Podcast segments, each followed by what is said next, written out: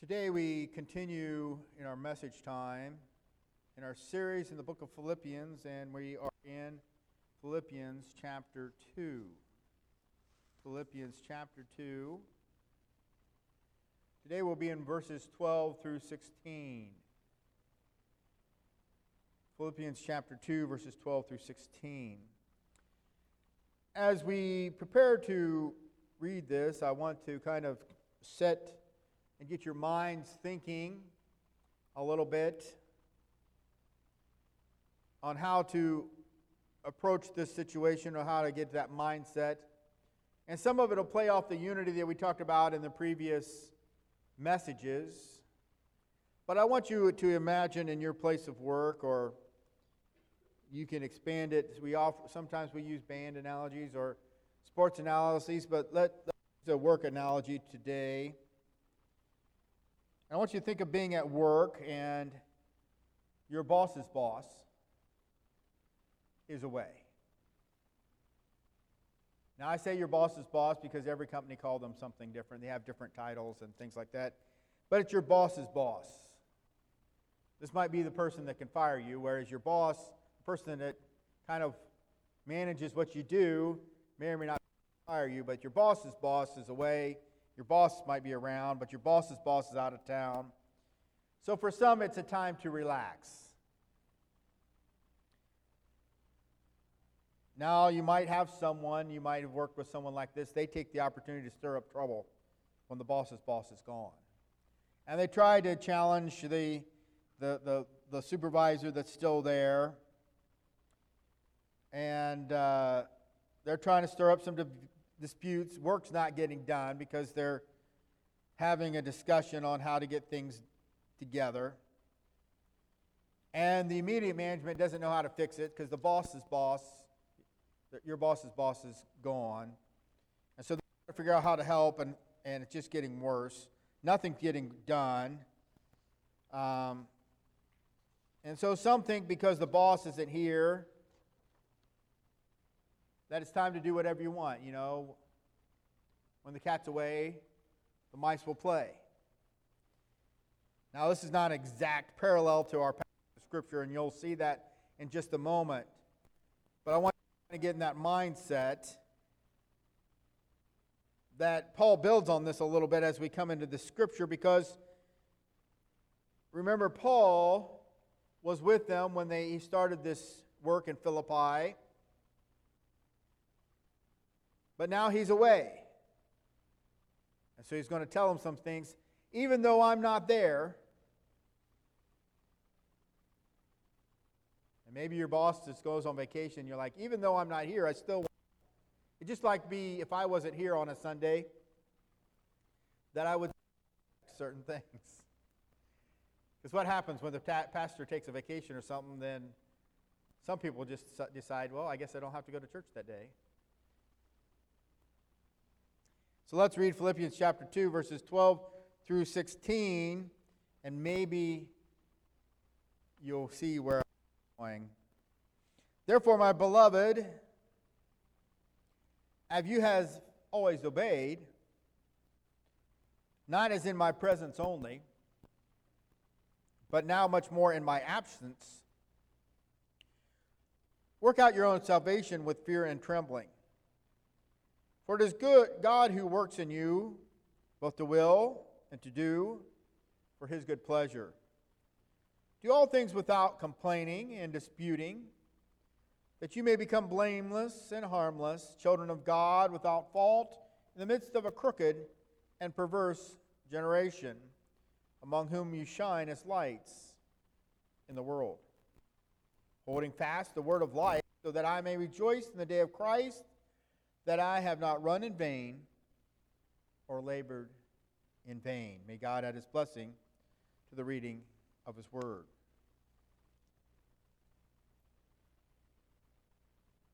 Verse 12, we kind of see what I was talking about a little bit. He's basically saying, as you've obeyed me in the past when I was there, and also obeyed me in person, sorry, bade me when I was there in person, and when I'm not there, as well. But now, I want you to do something. Verse 12, therefore, my beloved, as you have always obeyed, not as in my presence only, but now much more in my absence, what does he ask them to do? Work out your own salvation with fear and trembling. Work out your own uh, salvation with fear and trembling. Now, I'd like to bring up the Ephesians passage of Scripture, Ephesians 2 8 and 9. And it says here, I'm going to, here on the screen, for by grace you have been saved through faith, and that not of yourselves, it is the gift of God. Next verse. Not of works, lest anyone should boast. And we just read in that scripture, it says, work out. But this says, not of works. Now, this comes from Ephesians, which Paul was a letter, we're reading in Philippians, a letter to the, the Philippians who are in Philippi. This is a letter to the Ephesians that are in Ephesus. Let's go back to the previous verse if we could. For by grace you have been saved through faith, and that not of yourselves. So you're saved through faith. And that, for by grace you have been saved through faith, and that not of yourselves. It is the gift of God. Next verse, not of works, lest any man should boast. Now let's go back, if we could, to Philippians 2 12. Work out your own salvation. So it's not saying here that we have shifted to a workspace. We need to find how those work together. Some people say, in some religions, uh, like Islam and other faiths, if you do these kinds of things, and American Amish, I believe, are this way too. If you go through the checklist, the 99 things or whatever the number is of things that you need to do, then you'll get into heaven.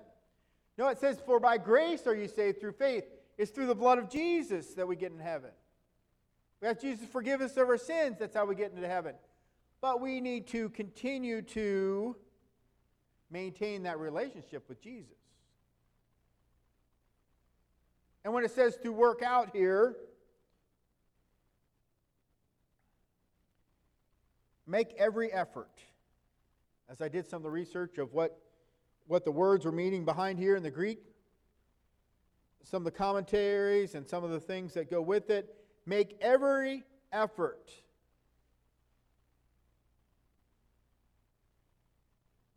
And it continues and says, with fear and trembling. With fear and trembling. And as you research that, there's some sense of alarm, urgency, some sense of fear, some sense of concern. This is serious. You need to work out your salvation with fear and trembling. You need to make every effort with fear and trembling. There's some urgency. He's basically saying you need to work out your own salvation. Don't rely on me, Paul, for your salvation. I came here, we had a great service. We had people coming to our new church, and everything was going on. I'm pretending to be Paul. They planted this church in Philippi, and everything's going on. Everybody's happy. There was, and nowadays, you know, there's great singing, a great commotion, and now Paul is left. He's going on to the next activity. And he says, You've obeyed me in the past, whether I was in person or whether I'm away. I'm telling you, you need to yourself work out your salvation with fear and trembling. You need to take every effort for your salvation with some urgency, some alarm. It's not a casual kind of thing. You can't rely on the pastor. I talked to a man one time. I've talked to several people from different parts of the world, different religions.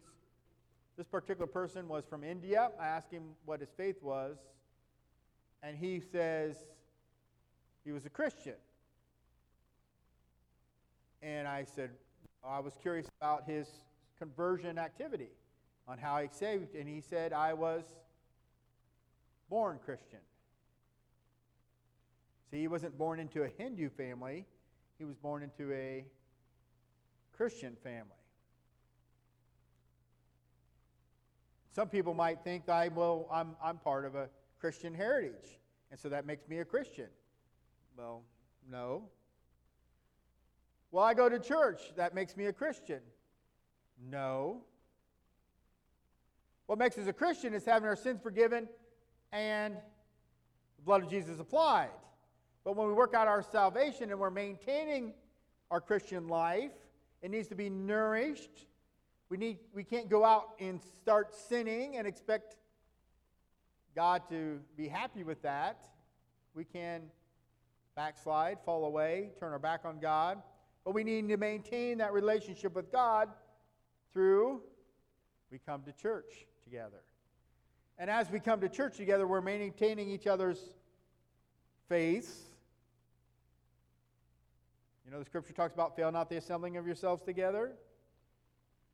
We encourage each other, we chastise one another, we try to move forward so that we can then, as a church body, be salt and light in the community and outreach. But we have to work it out and we have to have some urgency. It can't be, oh, yeah, I, I go to church on Christmas and Easter. I'm a CE Christian or whatever you want to call that. That's not maintaining. There's no urgency in that. Oh yeah, I I I I, uh, I go to church. You know, uh, let's see. I'm just trying. Give me a second. I'll try to remember last time I was at church. Yeah, yes, like once once a once every three months or once every month or. Well, I go to church every Sunday. Okay, that's good. So, what are you doing to work out your salvation through the week. See, Paul, they were there and Paul was gone, but let's say the church is here and then you leave. Aren't you still supposed to be maintaining, working out your salvation with fear and trembling when you're not in church? I mean, I came to church, I had church. All right, check the box. All right, I'm going to go on. What am I doing through the week?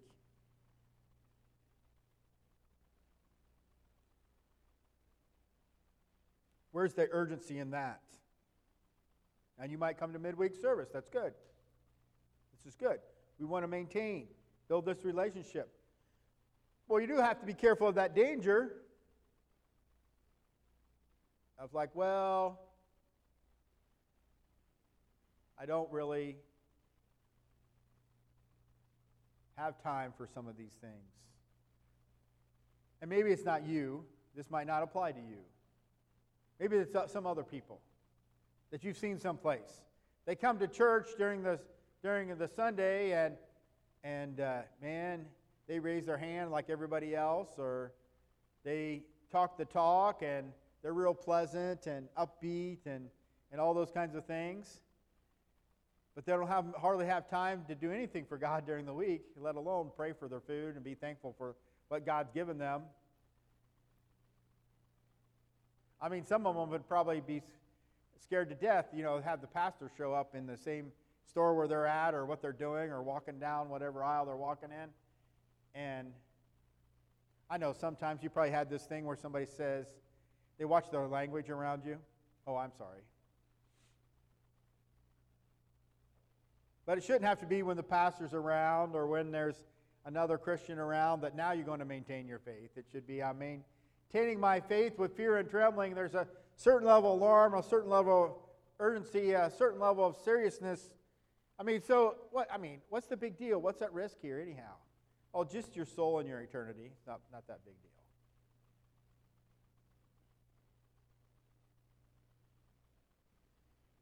Work out your salvation. Make every effort in maintaining this relationship with Jesus. with fear and trembling. For it is God who works in you both to will and to do for his good pleasure. It's God working in you, but you've got to be engaged.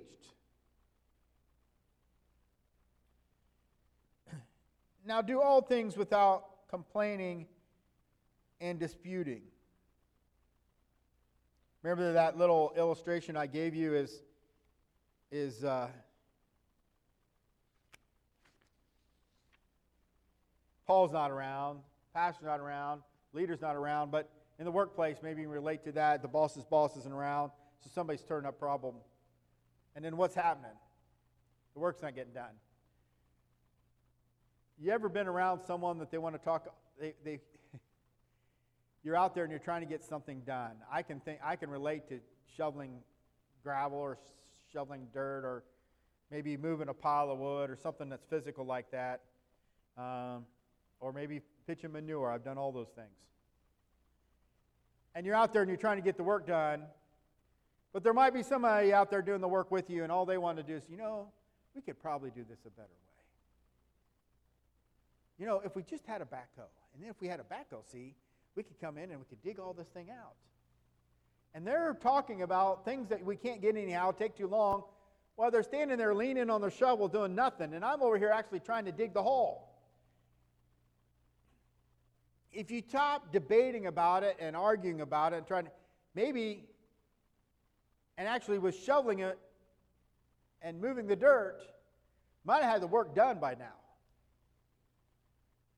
But no, it's nothing's quite good enough, or you're trying to find another way. And so while you're stalling from actually doing any work and saying we could do this a better way, because really you don't want to put the work in, you don't want to do the sweat, you don't want the blisters, you don't want to do the work anyhow. So you're arguing about it, or you just want to get your way, all these things are bad. Does that, I'm not saying that we don't want to improve ourselves and we don't work things together, but we have to be realistic. And at some point, you have to do the work. But clearly, Paul does not like the arguing and the disputing. And we can argue and dispute with God. Say, God, why do you want me to do this? We can argue and dispute with fellow believers. We can argue and dispute with the leadership God has placed in in motion. But see, when we do those things, what happens? The work doesn't get done. And what is the work that we should be doing? Is into the community. And so if we focus inward, we're not having the impact outward.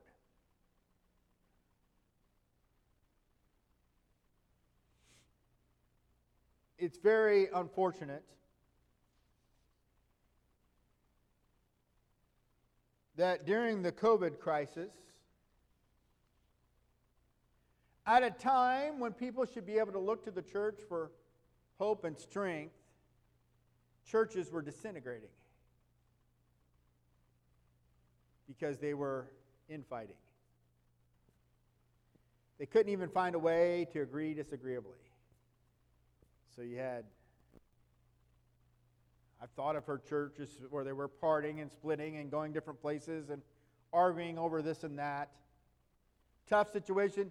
Yes. But I don't know, as churches as a whole across the United States, it was our finest hour. I'm thankful that from all I know, we had people on different sides of the issues, but we found ways that we could still respect each other. And so I'm appreciative of how we were able to do that and still have service. Some ran in fear, fought over yes we should, no we shouldn't, but didn't weren't fighting to find a way to agree or to try to get it done so that we could still worship, we still move forward and still impact our communities. But you can see how we can get so focused a church can have a building program, and they get so focused on getting that building set up, that new fellowship hall. They put all their effort together, and they're so excited how they came together to build that new effort. But if they're not careful, they lose focus on the wrong work. And the same thing happens. They're not focusing necessarily on the community. They're focusing on their personal fellowship, which is good to have fellowship, but they're not there. But when there's this, this disputing, they become like the Corinthians church, and it just displays to the world our carnality, our sinful nature. And we start looking a lot like the world. In contrast to what Paul says here, because we've talked about in Corinthians, where there's these angerings and these disputings and these things about you. Are you not carnal? Aren't you like babes in Christ? But here we have this contrast. Verse 14, do all things without complaining and disputing.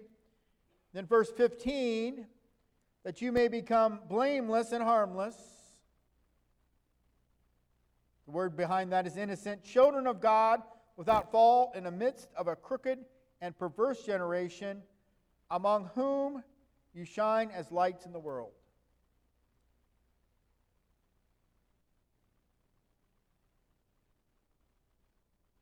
That you may become blameless and harmless, children of God without fault in the midst of a crooked and perverse generation. You're the one that other people can look to as a symbol. Not of, hey, oh, I know that church. They're the complaining church. They're the grumbling church. They're the gossiping church. There's, they're the everything's wrong in the world church. There's no peace, hope, and love in that church. They're always bickering with each other, they're always in strife.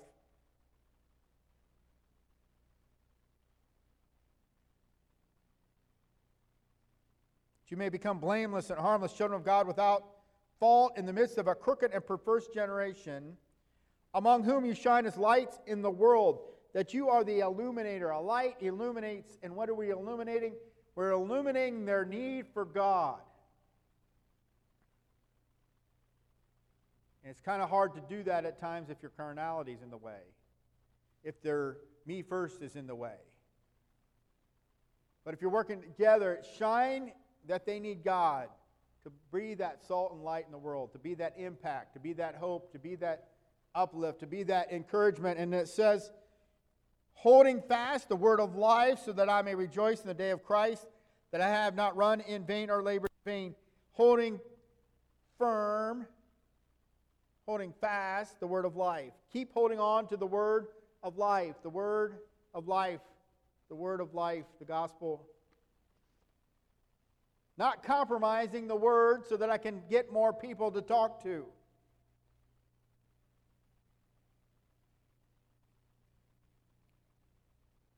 The goal is not to have a big gathering of the world, the goal is to add people to the church, not add the church to the world. Add people to the church, not the church to the world.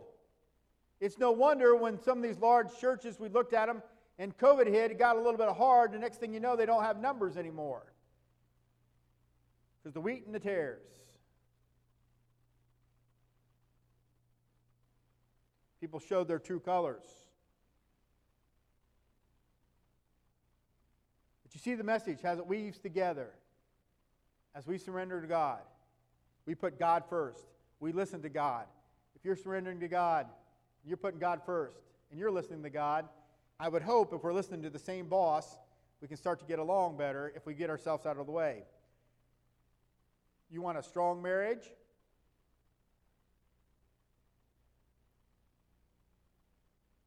Then both of you need to God, love God more than you love each other. Think about that. If you both love God more than you love each other, God's number one. God's number one. If you love God with all, then you're going to love around you, and God's going to teach you how to get along with Him.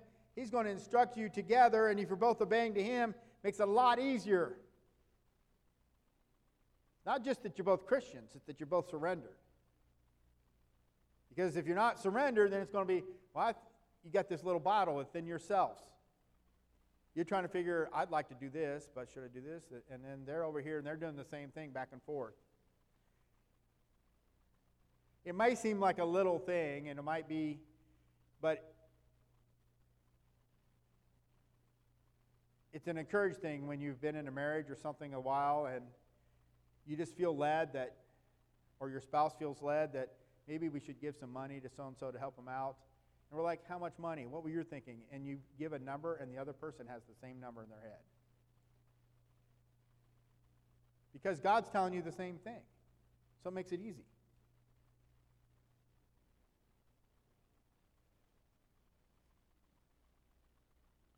We need to be that light.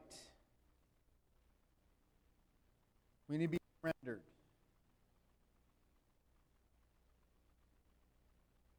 We need to have that impact. You want to impact the world for Jesus? Get all in with Jesus. So that we're not focused on each other in the disputes and how to do things better. Let's just do it God's way. And work together God's way. And be that light out in the world because they will see the difference. It's not a church that compromises, but it's a church that still loves. May God help us. Let's be standing together.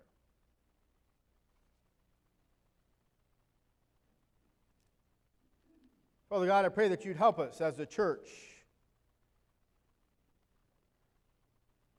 both this congregation and as a broader church, to be all in with you. That we would not be lackadaisical in our Christian walk and the only time we serve you or endeavor to do so is on Sunday morning.